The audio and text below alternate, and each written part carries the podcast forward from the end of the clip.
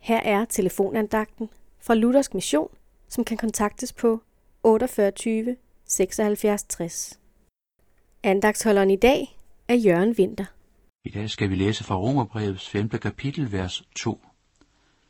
Ved ham har vi fået adgang til den nåde, som vi står i. Amen. Paulus bruger her et herligt udtryk for, hvordan en kristens situation er. Han siger, jeg står i nåden.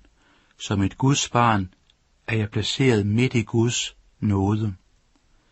At leve i nåden, det er hver dag at leve i Guds tilgivelse, kærlighed og omsorg. Ordet nåde, det betyder også, at jeg i Guds øjne er elskelig, elskeværdig. Gud ser på mig med sympati og velbehag. At få nåde, det er at modtage for intet. Det er at få uden at have gjort sig fortjent. Det er vores situation. Vi kan aldrig gøre os fortjent til noget som helst hos Gud. At blive eller være en kristen er derfor aldrig noget, vi kan gøre. Tværtimod. Men vi må ufortjent tage imod den nådes og tilgivelse, som Gud rækker os i Jesus.